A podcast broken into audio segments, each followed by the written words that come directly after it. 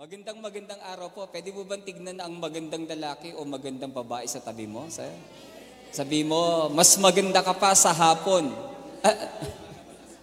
Umaga pa pa lang pala. No? Yan, good morning po sa lahat.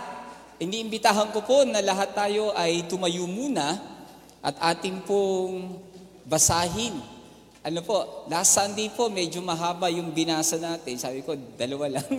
Pero mahaba po yung ating uh, pag-aaralan this morning mula po sa aklat ng Exodus Kabanata 3, isa hanggang dalawamput dalawa. Pero ang babasahin lang po natin ay nasa verses 14 and 15. Okay po ba? Nakikita? Basahin po natin mula sa aklat ng Exodo 3, 14 hanggang 15. Sinabi ng Diyos, ako'y si ako nga.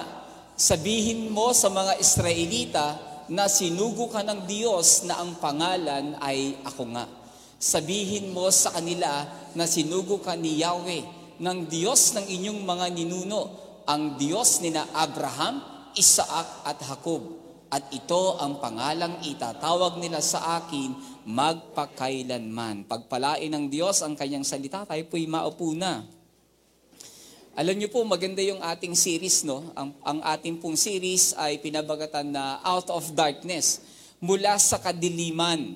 Okay? Malalim po yun, marami po tayong pwedeng gamitin na paksa, mga pag-aaral na pwede pong makuha. Pero po, gusto ko pong uh, bitbitin natin sa ating pag-uwi, ang ilang bagay po, no, tatlong hati po ito, na ating pong pag-aaralan sa umagang ito. Ito po ay sinasabi, ang Diyos ay nagsasalita sa ating pangkaraniwang mga buhay. Tinatawag tayo sa kanyang gawain sa mundong ito at binabago ang lahat ng bagay dahilan sa kanyang presensya. God speaks to our ordinary lives, call us to His work in this world, and transforms everything by His presence. At nawa ay sa ating pong pag-aaral, samahan po tayo ng Panginoon at dalangin po natin, tayo po ay maging bukas ang ating puso at maging ang ating isipan. Tayo po ay manalangin. Ama, salamat sapagkat ikaw ang Diyos na tapat na tumawag sa amin. Ikaw ang nagdala sa kabila, Panginoon, that we have so many reasons not to be here. We have so many reasons, kahit mag-online na lang kami. But Lord, being here together encourages one another at alam po namin, na may ginawa ka na at may gagawin ka pa higit po sa maari po naming asahan. Ikaw ang aming Diyos, ikaw ang aming itataas, itatanghal, sasambahin, pupurihin. Ikaw ang nag-iisa sa amin. Sa iyo lahat ng papuri at pagsamba sa pangalan ni Jesus. Amen at amen. Okay, ready na po ba kayo? Ayan. Alam niyo po, nung isang pagkakataon ay napunta po kami sa Tagaytay ng aking may bahay. At nagkasal po ako doon, pero inabot po kami ng gabi. Umulan. So, habang nagdadrive po kami, ang aming pong sasakyan ay mahina yung ilaw. So, ano po ang aasahan namin? Mahina ilaw, bigla hong nagkaganto, zero visibility sa Tagaytay. Ang aming pong pupuntahan na pahingahan, ay dadaanan po sa bangin pa. Naka-waste lang kami. Sabi namin, waste of time to kapag tinignan natin kasi wala talaga kami makikita. Di, sabi namin, paano tayo makakabalik sa ating uh, hotel? Alin ginawa po namin? Nag-standby kaming ganyan, tapos may dumaan na sasakyan. Sinundan po namin yung ilaw niya na kulay pula sa likuran. Kapag kumaliwa siya, kakaliwa kami. Pag kumanan siya, kumanan po. Pag nahulog siya, mahuhulog din kami. Di sinundan lang po namin, sabi namin habang nagdadasal. Si Chelly po ang nagdadrive, ako po barker kasi, nasa gilid lang. Nagdadrive sa ako, kanan ka, kasi naka-waste, tumitingin ka nung, kaliwa. O magko-curve, ganon. Pero nananalangin po kami, sabi namin, Lord, alam po namin, ang mga anak namin nasa mabuting kamay. Bahala ka na. Arang ganon. Awa ng Diyos, pagkatapos ng dilim, nagliwanag din. Nakarating po kami doon sa lugar na yon na sabi namin, Nako Panginoon, palitan mo na yung sasakyan namin. Yun yung panalangin, eh, no? Uh, palitan, pero ang pinalitan lang naman po ay ilaw. Alam niyo po, doon sa ating pong pinag-aaralan, sa sinimulan po ng series ni Pastor Isko, tama po? Tama ba? Pangatlong linggo na po natin, ay alam po natin na ang Diyos po ay gumagawa kumikilos sa bayang tinatawag na Israel. Dinala ng Diyos ang bayang ito doon sa Ehipto upang iligtas sa pagkagutom at tiyak na kamatayan. Tinayo niya si Jose bilang pangalawa sa paraon at sila po ay napunta sa isang lugar na lahat ng kanilang pakinabang ay naranasan nila. At napakaganda ng kanilang lugar. Sapagkat yung favor ng hari ay nasa kanila, pero higit sa lahat, ang favor o kamay ng Diyos ay nararanasan nila.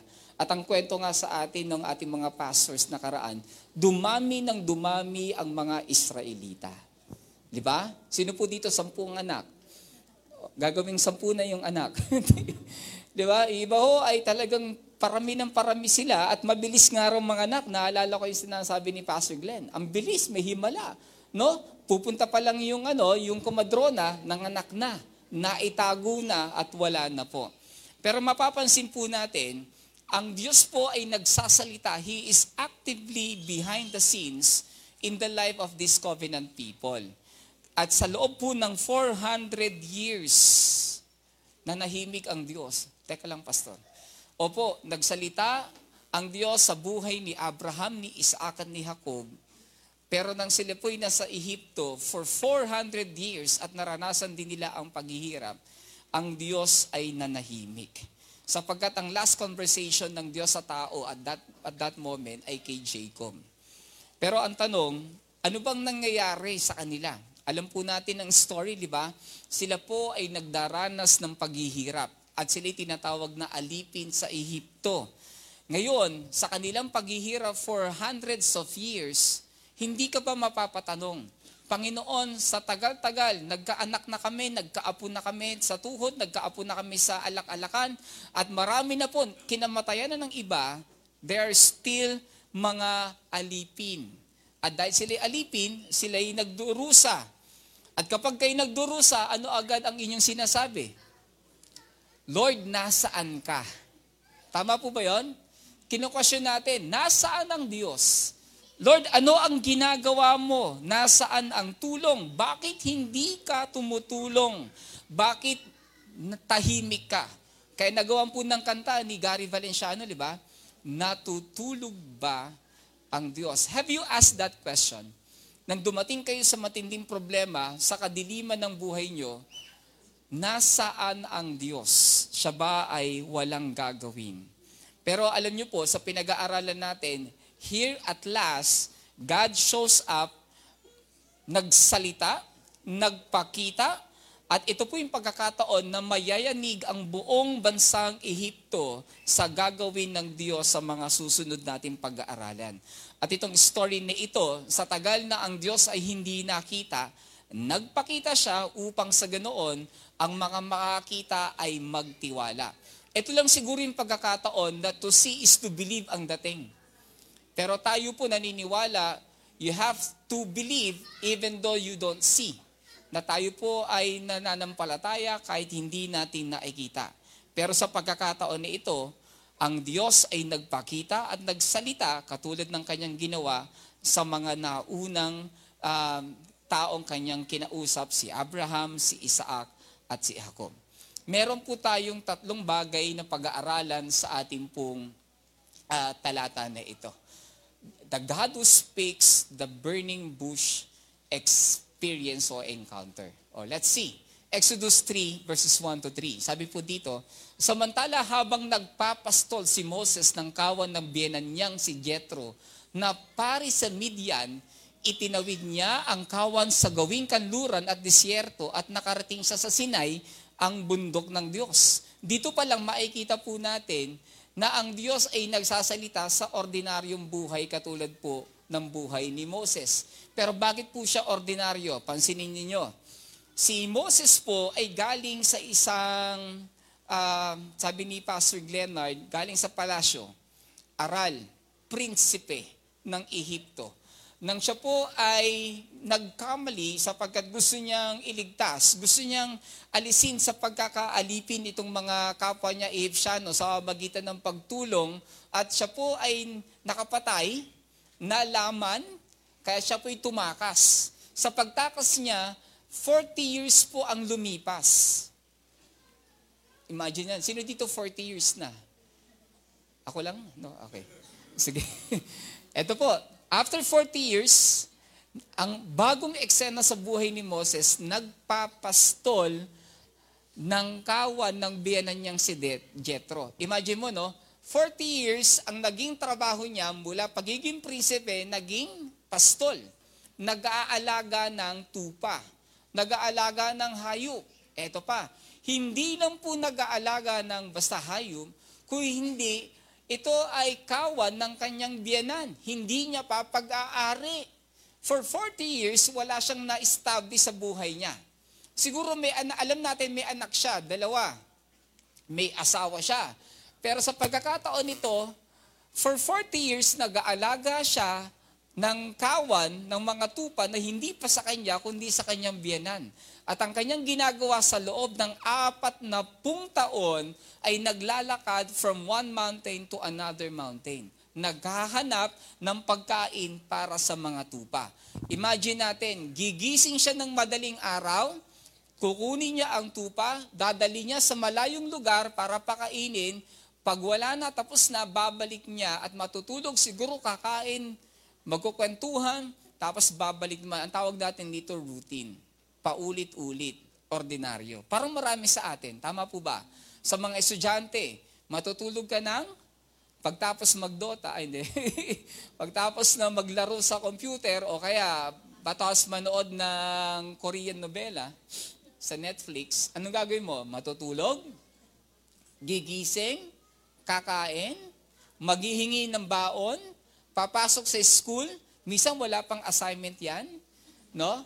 Tapos pag, pagkatapos sa school, babalik yan sa bahay, same thing, mag, routine pa rin. Sa mga nagtatrabaho, ganun din, no? papasok ng maaga kasi traffic, pagdating sa office, kung ano yung ginagawa mo, tatapusin mo lang, naghihintay ka ng alas 3, ang iba alas 6, pagtapos noon, maghihintay ka ng tatlong oras sa sasakyan, kung hindi, sasabit ka pa rin, Pagkatapos ba, pagdating sa bahay, magluluto ka pa, maglalaba kung kinakailangan, pero ginagawa mo yan araw-araw. Pero paano kung ginagawa mo ito ng 40 years? Tinuming katabi mo, sa iyong buhay ka pa nun. Imagine natin si Moses, ordinaryong pagkakataon, ordinaryong buhay. What happened next?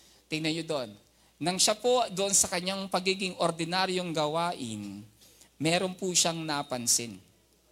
At ang napansin niya doon, sabi doon sa pagpunta niya sa bundok, doon ang anghel ni Yahweh ay nagpakita sa kanya na parang apoy na nagmumula sa gitna ng isang mababang punong kahoy. Alam niyo po, ito po ba ay ordinaryong bagay sa kanila? Yes. Pag pumupunta po siya sa mga bundok-bundok o sa mga lugar na yon, lalo na kapag ito ay panahon ng tag-init, no, kadalasan, yung mga natutuyong mga punong kahoy doon, ay bigla na lamang nagliliyab yon. Kaya ito ay normal na eksena para kay Moses at sa mga nag-aalaga siguro ng tupa sa lugar na yon. Ang kakaiba lang sa pagkakataon na ito ay yung punong kahoy na yon ay patuloy na nasusunog, ang nagliliyab, pero hindi nasusunog, hindi natutupok Tuloy-tuloy lang siya. Siguro nakita niya, saglit lang, mga 5 minutes, nawawala na agad. Pero ito, siguro nasa 10. Kasi inobserbahan niya pa eh, no? Ang, alam niyo po, ang hindi nakita ni Moses, yung anghel ni Yahweh. Pero nakita niya ang puno na nasus- nagliliyap pero hindi nasusunog. Ano masasabi po natin dito? Ang sabi din sa verse 3, nagtaka siya nasabi niya sa kina, walang kausap eh kasi kasi, kasi naman kausapin niya yung tupa no? Oy tupa napakikita mo ba yan hindi ni ganoon eh no? Kinausap ang sarili. Ganun pala yung isang tao na paulit-ulit ang kanyang ginagawa sa buhay dumarating sa punto na kinakausap na ang sarili. Kaya sabi niya nakapagtataka naman ito Moses. No? Titignan ko ngang mabuti kung bakit hindi iyon natutupok gayong nagliliyab. Masin natin, hindi natutupok, nagliliyab, ang kanyang reaksyon, nagtaka. Pero sa iba, mamamangha, magugulat. Siguro mag-iisip, paano nangyayari yun? Pero si Moses, curious lang ba? Ay, ang ganda. Ang galing. Pero ang kagandahan dito, mula sa pagkakaordinaryo na yon, ang, ang isang maganda, nakuha ng Diyos ang kanyang atensyon. Madalas ganito tayo, eh, no? Sa pagiging ordinaryo na ginagawa natin sa buhay araw-araw, maging nga ang pagpunta sa simbahan, ordinaryo na lang sa'yo. Parang bahagi lang ito na kailangan ko magsimba kasi parang hindi kumpleto ang araw ko ng linggo pag hindi ako nagsimba. Pero tanong, ano naging impact ng pagsimba mo pagdating ng linggo? Wala lang. Nagbago ka ba? May sumigaw sa likod, nagbago ng asawa. Nagbago ba tayo pag tayo po ay nakakatagpo ng isang bagay na hindi pangkaraniwan? Alam niyo po, sa pagkakataon ni ito, kahit po ganito pangyayari, ang maganda, ang Diyos ay gumagawa ng appointment. God set an appointment to meet Moses in, in a way na hindi ordinaryo. At ganun po ang ginagawa ng Diyos sa atin. Minsan, sa tagal natin pagiging kristyano, umaatin tayo ng simbahan. Ang tanong, aatin ba kayo ng fellowship mamaya kung hindi nagraping gwapo dito kanina? Ah, Diba, may sumagot na hindi, no? Dapat hindi ka na lang sumagot eh. Pero imagine natin, out of ordinary, God do something extraordinary. At ang isang bagay na pinapakita sa atin dito, na meron po na mangyayari sa mga susunod. Na sa kabila ng bagay na tila para bang walang, walang kwenta o baliwala sa atin, kinukuha ng Diyos ang ating atensyon para maidala sa isang extraordinary na mangyayari sa mga susunod. Kadalasan po, uh, sinasabi, ano ang, ano ang bagay na ito? Ano yung nangyayari sa ating buhay? Minsan po ang salita ng Diyos ay hindi po makagawa o makakilos sa ating buhay sapagkat hindi natin to binibigyan ng tamang atensyon. Do you believe that? Madalas tatanungin kayo, ano natandaan mo sa message? Nakakatawa. Ang alin? Yung joke ni pastor. Pero tungo sa ni mensahe, papanoorin ko na lang sa, sa, sa Facebook uli. When we don't give proper attention to the Word of God, it will have no impact on us. And if it, ha, if it is, has no impact sa ating buhay, kung walang itong gagawin, na pagbabago sa ating buhay, walang magbabago sa atin sa mga susunod na araw. Mga kapatid, may question ako. Do you want to see changes dito sa GCC? Let the change comes to you first. Let the change happen sa inyo muna. Ang pagbabago ay dapat mangyari muna sa bawat isa sa atin. At ang pagbabago na iyon ay nagsisimula sa pagbibigay natin ng atensyon sa kanyang salita. Kaya pansinin niyo po dito sa verse 4. Nang lalapit na si Moses, anong ginawa ng Diyos? Tinawag siya. At sabi sa kanya, Mo, uh, Moses, Moses, at sumagot siya, ano po iyon? Saka lamang siya kinausap ng Diyos nang matapos po siyang magbigay ng tamang atensyon sa pagkakataon na ito. Minsan po, no, madalas tinatawag tayo ng Diyos eh. Problema, sinasabi mo, hindi ako tinawag ng Diyos. Tinatawag tayo ng Diyos. Ang problema natin, hindi lang tayo nakikinig. At sa pagkakataon nito, binigyan po ng emphasis, nung tinawag ng Diyos si Moses, dalawang beses, no, kilala siya ng Diyos. At ang kanyang sagot, ano po yon Lord? What is it? The, God's first word to Moses is to call him by his name. Bakit magandang tandaan yan?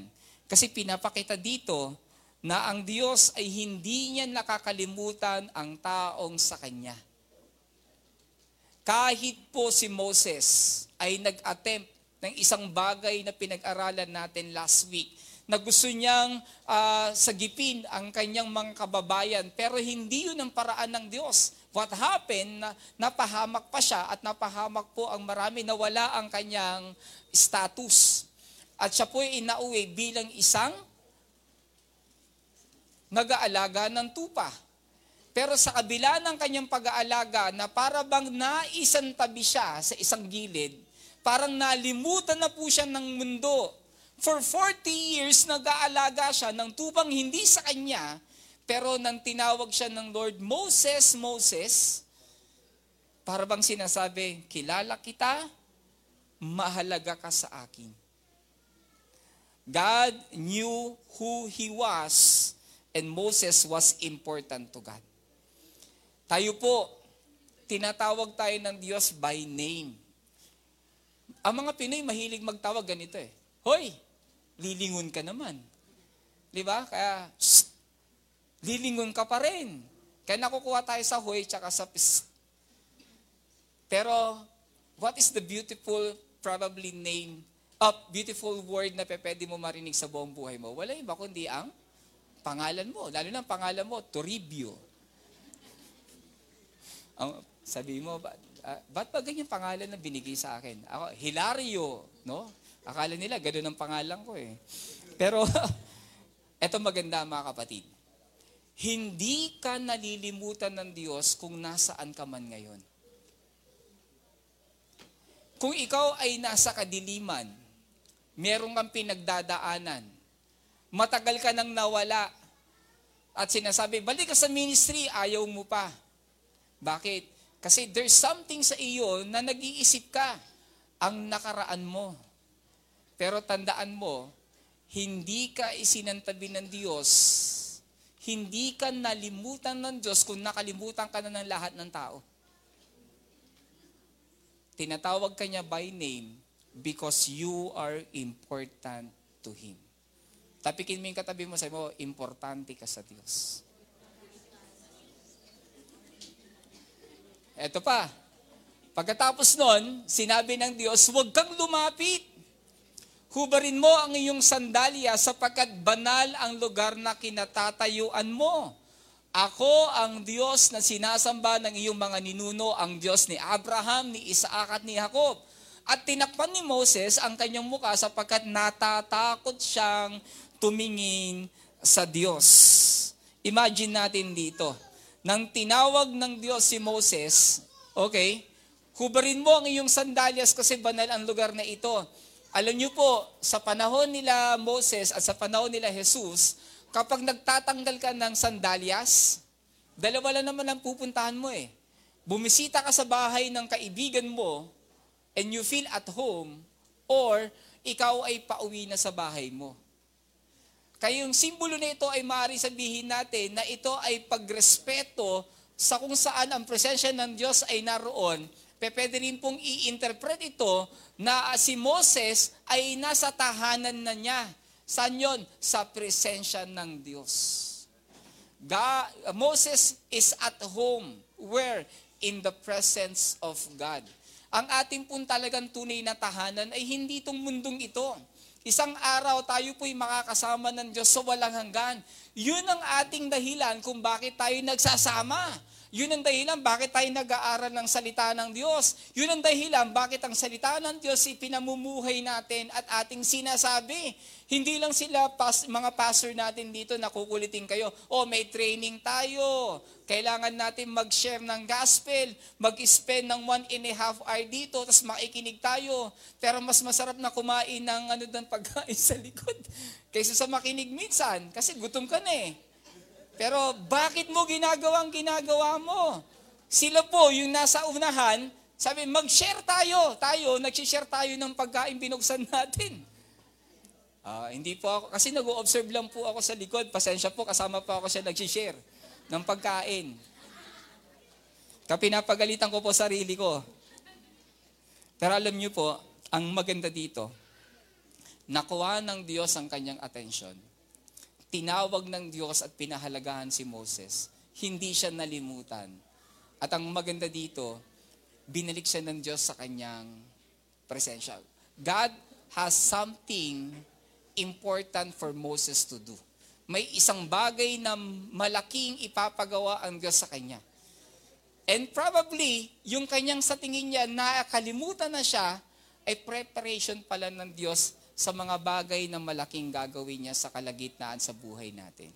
Mga kapatid, are you in darkness? Kasi nga ang topic natin, out of darkness eh. May mga pagkakataon ba na parang okay lang akong pumunta ng simbahan, okay lang nagbibigay ako, okay lang na minsan patayo-tayo lang ako dito, okay lang na ang presensya ko sapat na.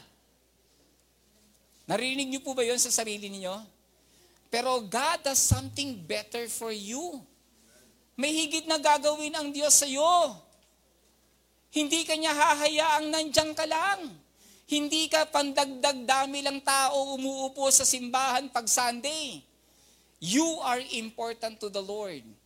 And you better listen when He calls.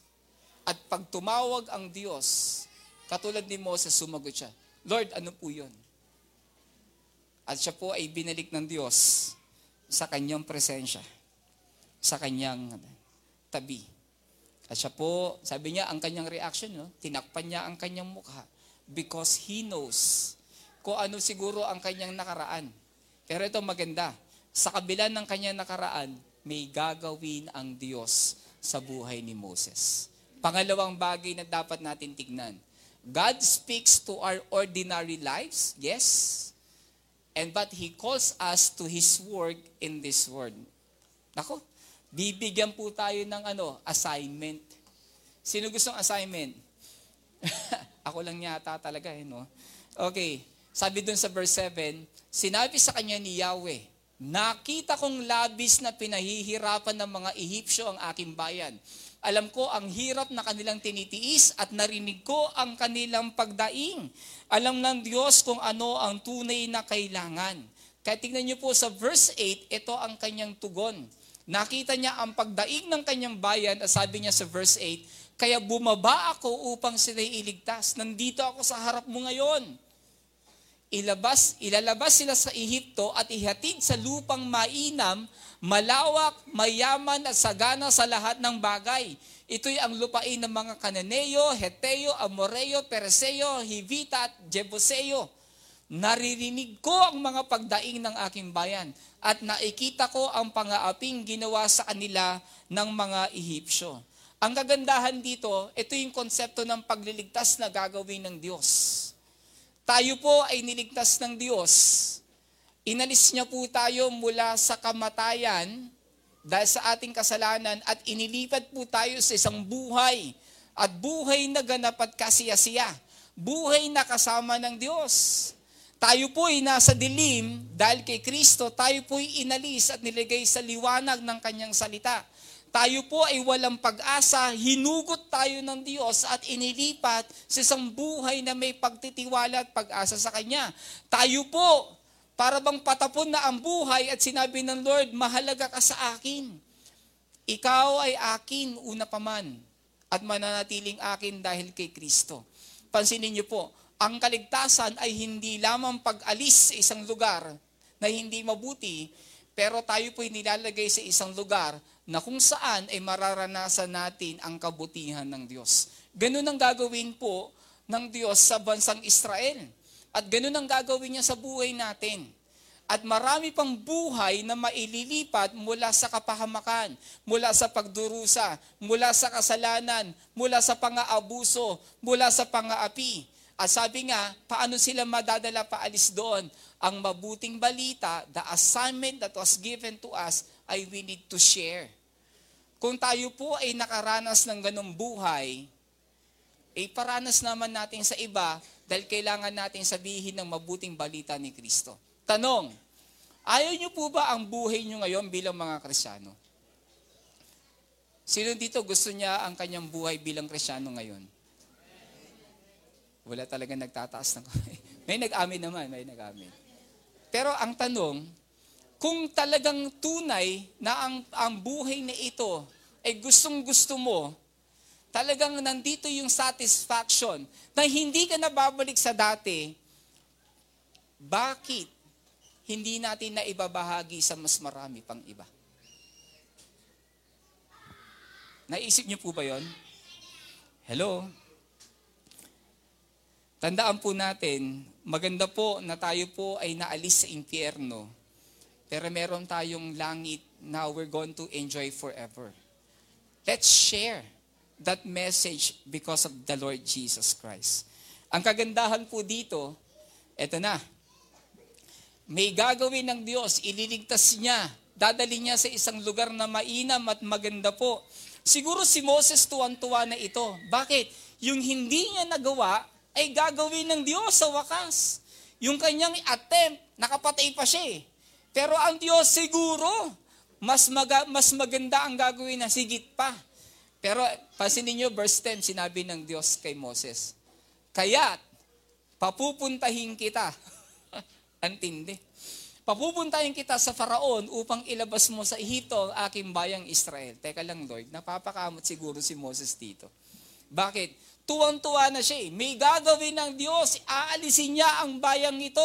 Napapakinggan ng mga paghihirap. Sabi niya, at last, meron nang mangyayari sa bayang Israel. Tapos verse 10, kaya punta ka doon. He? Teka lang, Lord. Teka lang.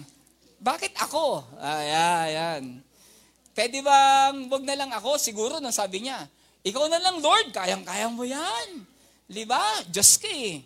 Pero sabi ng Lord, papupuntahin kita. Specific, no? Sa tingin nyo kaya, ano kaya ang mangyayari kay Moses? Sabi po dun sa pinag-aaralan natin, ang Diyos ay nagsasalita sa pangkaraniwang buhay natin. At tinatawag at binibigyan tayo ng assignment at tayo isinasama sa gagawin ng Diyos. Sa ginagawa na ng Diyos. Pero ang kagandahan dito, lahat ng bagay sa ating buhay at sa mga lugar na kung saan kikilos ang Diyos, ay mababago because the presence of God is the one who makes a difference. Kaya ito po, sabi ni Moses, ang kanyang sagot, Sino po ako? Pumunta ka doon. Lord, time out. Sino po ako para humarap sa paraon at ilabas ang bayang Israel mula sa Ehipto. Alam niyo po, si Moses po ay nagsalita. Hindi po salita ng natutuwa siya sa gagawin ng Diyos. Ang nakita niya, hindi yung pagkilos ng Panginoon, kundi ang kanyang sarili sa gitna ng malaking trabaho. At tanong niya, sino ba ako? Tatanungin natin si Moses, sino ka nga ba? Di ba? Alam niyo po, si Moses, ang tingin niya sa kanyang sarili, walang kwentang tao. For 40 years nag-aalaga ng tupa. Kung ikaw ba naman nasa tamang isip, magkaroon ka ng sarili mong tupa. Eh hindi eh. Tupa pa ng kanyang ama, eh, ng kanyang ano, biyanan. Pero ito, bakit ganun ng kanyang kaisipan? Siguro po kung babalikan natin sa mga matagal na naikwento sa atin to last last time, Medyo may yabang tong si Moses. Prinsipe. Lumaki sa palasyo, aral. Siguro magandang lalaki din. Pero sa isang pagkakamali, sa kanyang pagnanais na tumulong, siya pa ang napahamak. At dahil doon, natakot siya sa kanyang buhay, tum- tumakas siya, tumakbo at nagtago. Dahil sa pagtatago po na yon, ang tingin niya sa sarili niya, wala na siyang kwenta. Para bang kung iisipin natin, yes, maganda nga ang kanyang nakaraan, pero ngayon po siya ay isang uh, fugitive, nagtatago. Siya po ay TNT, kung iisipin natin. Pero namatay na this time yung, yung Pharaoh, yung paraon sa panahon niya. Pero alam niyo po ang problema dito, imagine natin, no? Ang nakita ni Moses, ang kanyang pagiging walang kwenta, pagiging maliit. Ang kanyang nakaraan. Minsan ganun po tayo eh. pag may papagawa sa atin, ang tanong natin, sino ba ako? Kaya ko ba to? Kasi, isipin niyo po, no? Marami sa atin nagkamali at mas natandaan na maraming tao yung pagkakamali mo kaysa sa kung anong pwedeng gawin ng Diyos sa'yo. Sumablay ka. Di ba, minsan, nagnakaw ka. Hanggang ngayon, ang tingin sa'yo ng tao, magnanakaw. Nakulong ka, anong tingin sa'yo ng tao? Ex-convict. Nakapagsimulang, nakapagsinungaling ka, ang tingin sa'yo ng tao? Tapos anong gagawin mo? Hindi ka natatayo. Upo ka na lang dyan. Nagloko ka. Naging addict ka. Hanggang ngayon, ang tingin sa'yo ng tao, kahit hindi ka na tumitira, addict ka pa rin. Dating manginginom ka, nang bubugbog ka ng anak o ng asawa, binago ka ng Lord, nang kinuwento mo yung buhay mo, iniiwasan ka. Kasi ang tingin nila, parang hindi ka na nagbago. Hindi ko po isa-isayin pa yung nangyari sa atin. Pero pansin niyo, parang si Moses lang din yun. Tatanungin mo, ang ganda ng gagawin ng Lord. Tapos ako pa pupuntahin, E pagpunta niyo doon, baka hulihin siya ng mga nakakaalala pa sa kanya. Tama? Ay, ito yung pumatay. Ito si Prinsipe Moses. Ito yung mamamatay tao. Ito yung mayabang. Bugbugin natin to. Siguro takot siya sa kanyang buhay. Wala siya pagmamalaki. Pag pumunta siya sa kanyang mga kababayan, ayanin tumakas, yanin nagtago. O, bumalik pa. Mga kapatid, minsan ganun tayo eh sa pagkakataon na kung saan we are so ineffective on the things that we need to do. Kasi mas naalala pa yung pangit, mga sablay, mga kapalpakan, mga kasalanan, na parang hindi ka na magbabago, na parang katapusan na. Kung pwede nga lang, lumipat ka na lang ng bahay. Lumipat ka na lang ng lugar. Pero si ang Diyos hindi niya papayagan. Pansinin niyo po si Moses. Magaling po siya sa subject na excusology. ano yun, pastor? Spelling mo nga. Magaling siya gumawa excuse. Okay na yun. Pero alam niyo po, anong response ng Diyos sa kanyang sinabi? Huwag kang mag-alala. Hindi kita pababayaan. At ito ang magiging katibayan na ako ang nagsugo sa iyo sa bundok ding ito, sasambahin niyo ako. Kapag nailabas mo na sa Ehipto ang aking bayan, sabi ng Diyos. Alam niyo po, ang ganda ng response ng Lord, no? Sino ba ako? Sagot, sagot ng Diyos, kasama mo ako. I will be with you. So ano masasabi natin doon? Ang isang bagay na masasabi natin, the success of your mission or your ministry depends not on your ability or position, but on God's constant, constant presence with you. It's not about you. It's not about your past. It's not about what you did wrong. It's about what? Ang Diyos ay kasama mo sa kabila ng lahat ng pinagdaanan mo. Yun ang mahalaga. Itatayo ka ng Diyos. Bakit? Tinawag ka niya eh inihanda ka niya. Pero lahat ng bagay na iyon ay kumbaga ay magiging shadow lamang ng katotohanan ng pangako ng Diyos na ikay kasama niya. Naalala niyo po ba to sa Matthew chapter 28? Ano yung, ano sabi ng Lord sa 28? Go and make disciple of all nations, baptizing them in the, name of the Father, of the Son, and of the Holy Spirit. And Teach them to obey all that I have commanded you. Pagdating sa dulo, lo. Sabi mo, bata pa ako eh. Lo, I am with you to the ends of the earth. I will be with you always. Kasama mo ako. Alam nyo guys, Kahit wala na kayo, kasama ko, Lord, okay na ako. Kung ano man mangyari sa buhay mo dati, tanda mo, kasama mo ang Diyos. Hindi ka niya iniwan.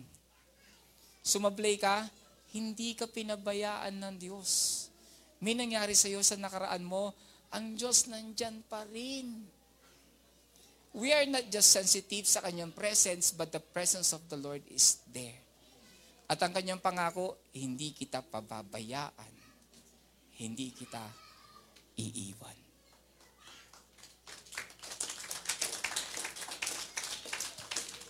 Pero minsan, ganito tayo katulad ni Moses. Sinabi ni Moses, pupunta ako sa mga Israelita at sasa, uh, wag na natin pag-usapan ng Pharaoh. Doon na sa mga Israelita. Pupunta ako sa kanila at sasabihin sa kanilang, ako'y sinugo ng Diyos na aming ninuno. Ang tanong niya uli, ano po ang sasabihin ko kung itanong nila sa akin kung sino ang nagsugo sa akin? O nga naman, baka mamaya pag siya'y pumunta, baka kung ano isipin, sino ba nagsugo sa'yo? Sabi niya, si Jethro. Eh, alam mo lang naman yan eh. Biyanan mo. Eh, si ganito. O kaya sabi niya, yung nakausap ko dun sa nagbabagang ano, puno na hindi natutupok, sino yon? Basta. Pwede bang ganun lang? Baka pagtawanan siya, itap, eh, itakbil siya, hindi siya paniwalaan. Nag-excuse na naman siya. Lord, di ba? Ano po sasabihin ko kung sino nagsugo sa akin? Ano sagot ng Lord? Sab- siguro sabihin ng Lord, ang tikas ng ulo mo ah. Pwede niyo ba sabihin sa yon? Hindi ka ba naikinig? Kasama mo nga ako eh. Pero sabi ng Lord sa kanya, God is so patient with, with Moses. Sinabi ng Diyos, ako'y si ako nga. Sabihin mo sa mga Israelita na sinugo ka ng Diyos ng pangalan ay ako nga. Sabihin mo sa kanila na sinugo ka ni Yahweh ng Diyos ng iyong mga ninuno, ang Diyos nila Abraham, Isaac at Jacob. At ito ang pangalang itatawag nila sa akin magpakailanman. Ano po po pwedeng makita natin sa aspeto na ito? Number one, nung ginamit ang salitang ako ay si ako nga, I am that I am, una, ang binibigyan pahulugan ng sinaparawang sinasabi ng Diyos, hindi mahalaga kung sino ka. Sapagkat who I am, kung sino ako, ang mas dapat ay sapat na para magawa ang bagay na aking ipinapangako. Kung may pinapagawa ang Diyos sa atin, huwag mong isipin yung kakainan mo. Alam ng Diyos, limitado ka. Alam ng Diyos, hindi mo matatapos yan. Minsan, tatakbuhan mo pa. Minsan, magdadoubt ka pa sa sarili mo. Pero sabi ng Diyos, hindi yun ang mahalaga. Ang mahalaga ay ano? Ako, na kaya kong gawin ang bagay na ito at ikay instrumento ko, gagamitin ko sapagkat ang iyong lakas ay lakas na galing sa akin. Ang iyong kahinaan, mas malakas pa ako mas makapangyarihan. Ang iyong sablay ay tatakpan ng aking kaluwalhatian. Sino ka man ay hindi nila titignan sapagkat sa dulo, hindi ikaw ang itataas. Sa dulo ng iyong ginawa, ako, akong si Yahweh ang makikilala. Kamisan tayo po nasa ganung proseso, no? Kaya tayo ayaw nating mag, mag-serve. Ayaw nating magpakatino. Ayaw nating mag-aral ng Word of God. Ayaw nating mag-focus. Ayaw nating magpagamit. Bakit? Kasi ang lagi natin tinitignan, ako. Sarili mo. Hindi si ako nga. Hindi si I, the great I am, and that is the Lord. Alam niyo po, pangalawang bagay dito, ang konsepto ng I am that I am, only God simply is. Ibig sabihin nun, siya po ay self-existent, wala siyang kailangan. Sovereign, siya makapangyayari ng lahat ng bagay, siya makapagdidesisyon, at walang kayang kumontrol sa kanyang anumang klaseng kapangyarihan sapagkat siya ang kapangyarihan. Yun ang ibig sabihin niyang, ako ay si ako nga. Ako ang masusunod. Ako makapangyayari. Kaya kong baguhin anuman ang sitwasyon sa buhay mo. Nakikita ko pinagdadaanan mo. At ako ay si ako nga ay para, para nasa sayo. At pangatlo, ang sabi niya, ganito ang konsepto na yan, I am that I am. God identifies Himself as the God of Abraham, Isaac, and Jacob. Bakit po mahalaga yan? Isipin nyo, ang in Diyos na makapangyarihan, Diyos na makapangyayari, Diyos ng mga Diyos na walang kapantay, anong ginawa niya?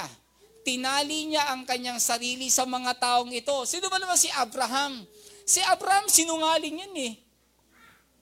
Paano naging sinungaling? Nang pupunta sa lugar ng, may isang lugar, dahil napakaganda ni Sarah, sabihin ni Sarah, oh, magkapatid tayo. Pero sabi naman, talaga naman magkapatid sila, malayo nga lang. Pero bakit niya dininay? Kasi natatakot siyang patayin. Dahil maganda si Sarah. Ano pag ginawa ni Abraham? Oh, alam natin, maraming pagkakataon na talaga na nampalataya siya. Ba't ang tanong, sino ba naman tong si Abraham? Eh dati nag-worship yan sa ibang Diyos and hanggang sa makilala niya ang tunay na Diyos. Lalo na si Isaac. Pinakamatindi dyan si Jacob. Ang pangalan pa lang Jacob, Mandaraya. Alam natin ang story nila. They're not perfect people. Pero God, what? Tinali niya ang kanyang sarili at tinawag siyang Diyos ni Abraham. Diyos ni Isaac. Diyos ni Jacob. Tanong, tinali ba ng Diyos ang kanyang sarili sa atin? Yes. Nang tayo manampalataya kay Kristo, tinawag tayong Kristiyano. At tayo, si Kristo, ang Diyos ni Francis. Sino ba naman si Francis? Ano yung nakaraan ni Francis? Diyos ni Joshua. Alam niyo po ba buhay nito? Chichismis ko? Hindi, joke lang. Diyos Dayan. Si Joshua ay baliktad. Sino ba naman? Tingnan nyo yung katabi nyo. Diyos Nino, banggitin nyo yung pangalan. Oh, tapos tanongin nyo, sino to? Ano buhay nito? Ano nakaraan niya? Pero tinali ng Diyos ang kanyang sarili sa buhay natin. pinayagan ng Diyos itali ang kanyang pangalan sa pangalan natin. Ano po ibig sabihin nun? Hindi takot ang Diyos ma-identify sa atin. Because God will never change. But tayo na identified sa Lord, we will be changed. Tayo ang nababago. Kaya pag tinawag ng Diyos ni Larry Macabante, ay nako, yung Larry Macabante, ang dami mong pwedeng ikabit dyan na sablay-sablay. Pero yung Diyos ko, walang sablay yan. Ginagamit niya ako, binabago niya ako sa bawat araw, and I am grateful to call God my God in spite of who I am. Sino ba naman ako?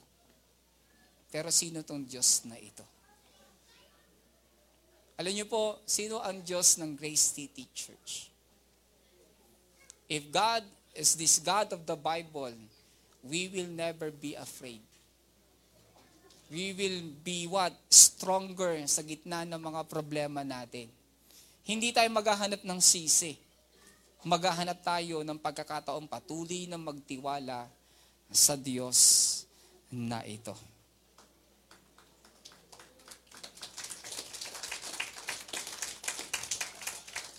Alam niyo po, isang magandang natutunan ko sa pag-aaral nito. Pag ito po ay na-forward na, nawawala. Buhay pa ba to? Ayan. Yan. Ito po. God becomes whatever is lacking in the time of our need. Alam niyo po, the name I am invites us to fill in the blank to fill our need. Diba? Sinabi ni Jesus, when we are in darkness, ano ang tawag ni Jesus sa kanyang sarili? Jesus says, I am the light. Kapag tayo po ay nagugutom, ang sabi ni, ni Jesus Christ, I am the bread of life. Pero hindi gutom ng pangkatawan, gutom na spiritual. Nang kapag tayo po ay wala pong de- defense o we are defenseless, ano masasabi natin? He is the God who is good, our good shepherd. Kaya pansinin niyo po, pag, pag sabihin dito, I am, tas dugtungan nyo ano yung kailangan nyo. Kayo po ba ay yung salitang Diyos, tapos dugtungan natin, kayo may sakit. Our God, the great I am, is the healer. The great healer. Ano meron ka? Nawawala? God is the one who's going to find you. Meron tayong pangangailangan? God is our provider. May takot ka? God is our refuge and strength. Meron ka bang ano, doubt sa sarili? God is the God of our faith. God is our, the God of our hope. Dudugtungan yon kung ano yung wala o kailangan natin. Mga kapatid, why why is this importance? Sa, important. Alam niyo po, dun sa mga sumusunod ng verse, mula verse 16 hanggang 22, sinabi ng Diyos kay Moses, lumakad ka, Tipunin mo ang mga pinuno ng Israel, sabihin mo, nagpakita ako sa iyo, akong si Yahweh, ang Diyos ng mga ninunong si Abraham, Isaac at Jacob. Sabihin mong ako'y bumaba, nakita ko ang ginagawa sa kanilang Ehipto at dahil dito, ang gagawin ng Diyos, ilalabas ko sila. Dadaling ko sa isang mayaman, masagan ng lupain. Papakinggan ka ng aking bayan. Parurusahan ko ang Ehipto papagan, uh, papagaanin ko ang loob ng mga Ehipsyano upang sa ganoon kapag kayo humingi ng mga gamit bilang bayad sa inyong pagiging alipin, ibibigay nila. Mangyayari para bang lahat ng kailangan nila ay madadala nila pag sila'y lumabas sa bayang Ehipto at ito'y nangyari. Anong sinasabi ng Diyos? Ang sinasabi ng Diyos sa pagkakataon ni ito, ang favor ng, ng, na meron ako ay bibigay ko sa inyo. Lalabas kayo sa bansang ng Ehipto, you are not empty-handed. I am the God who promised everything na hindi lang ang puso ng Pharaoh ang mababago, kundi maging ang mga Egyptian people kapag kayo lumabas at pagpapalain ko kayo sa lahat ng bagay na inyong gagawin. Ang ganda po noon dun sa, sa mga huling verses na yon. The God who talked to Moses is a God who promised things na kung saan lahat ng kailangan nila will be provided for because He is the God who is that good. Anong sinasabi nito sa atin? Ang sinasabi sa atin dito, madalas sa pagtawag sa atin ng Diyos, we look at ourselves, we look dun sa ating pong kakulangan, but God is saying sa iyong kakulangan, ako ang kapunuan. I am the one who's going to be whatever the blank is. The only thing is, do we understand na God associated Himself to us through Jesus Christ so we can be the person that God wants us to be. A person out of darkness into the light, the one that God will be using for His glory hindi pa po tapos ang Diyos sa buhay mo. Hindi po aksidente na pinag-aaralan natin ang bagay ni ito. Pero imagine natin yung ating gustong matutunan sa aspeto na ito. God speaks to us. Na kaya natin, kakala natin, napakasimple lang. But God is still speaking sa pagising at pagtulog mo. He's calling your attention. Anak, bumalik ka sa akin at tayo po'y tinawag ng Diyos kasi may ginagawa siya sa mundong ito. May ginagawa siya sa pamilya mo. May ginagawa siya doon sa paaralan mo. May ginagawa siya sa trabaho mo. May ginagawa siya kung saan ka nakatira sa komunidad mo. God is doing something. And when God is doing something, He wants us to be part of that something. At kapag titignan natin ng ating sarili, Lord, ano man ako, ano man akin nakaraan, it will be transformed. Why? Because you are with me. Alam niyo po, as I close, naalala ko po yung sinabi ni Jesus sa John chapter 8, verse 58. Jesus said, Most assuredly, I say to you, before Abraham was, I am. Bago pa si Abraham, ako ay si ako nga. Alam niyo po bakit magandang pakinggan to? Kasi binigay sa atin ng Diyos sa ilalim ng, ng langit na ito ang pangalang Jesus. The name of Jesus is the name of the great I am. Sa kinanta natin kanina, sabi doon, I speak Jesus saan? Sa bundok, sa gitna ng kalsada, sa kadiliman, and we, I speak Jesus for my family. Anong sitwasyon mo ngayon? Baka the Lord is calling you. The Lord is calling you out of darkness. The Lord is calling you doon sa tingin mo sa sarili mo parang wala nang mangyayari sa'yo. Hindi po second chance ang binibigay ng Lord. Higit pa sa second chance. Kundi yung presence niya at mailabas lahat ng bagay na meron tayo ayon sa pagkakatawag niya sa atin.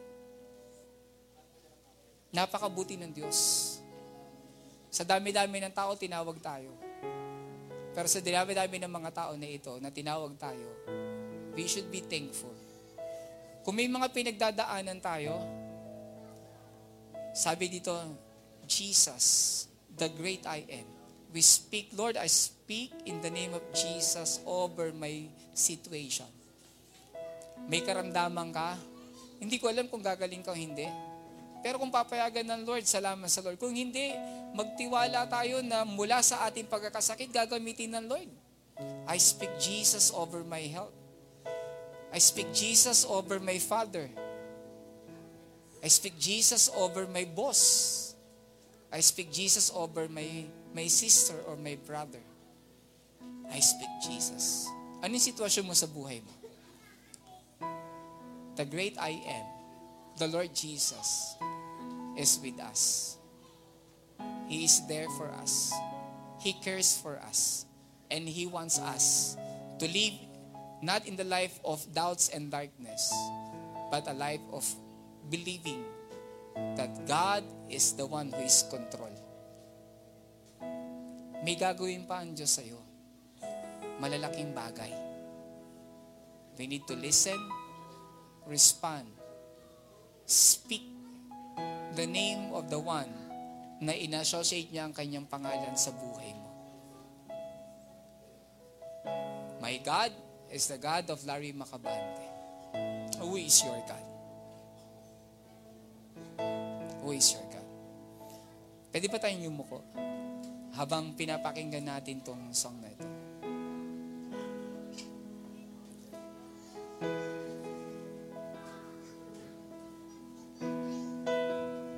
merong po kayo na kinakausap kayo ng Lord as of now,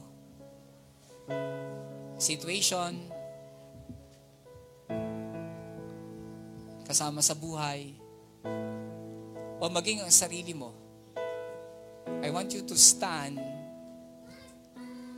at sabay-sabay natin gagawin. Sabi natin, I speak the name of Jesus over, tas banggitin mo kung ano yon over my situation over my disbelief, over my addiction.